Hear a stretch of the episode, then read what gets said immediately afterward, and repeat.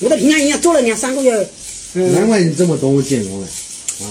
我在平安银行做保安的时候，那个国庆证券让我开户，我不开，不开户了，就就他们就上班的那些银行只有一个一个的开轿车过来向我炫耀，那个开户进来向我炫耀，你炫耀你炫耀开个车给我有什么用？你又没告诉我买股票怎样怎样做才能赚钱？他只说啊，我佣金给你便宜一点，佣金给你便宜点，佣金便宜有什么用？当时我只有二十多岁，我我我在别的证券公司开户了，每开一个证券公司，开户经理都没有跟我讲的怎样做赚钱的，他就就是开户，开好户之后就希望你买，买了之后就好交易，交易他就赚你佣金提成。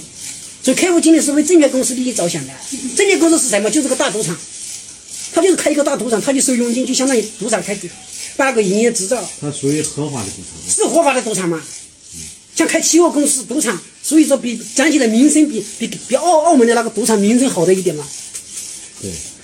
但是比赌场又高级的一点，你买入了股份，你只要不卖，公司不退市，你还是不会亏本，不会亏本，是不是啊？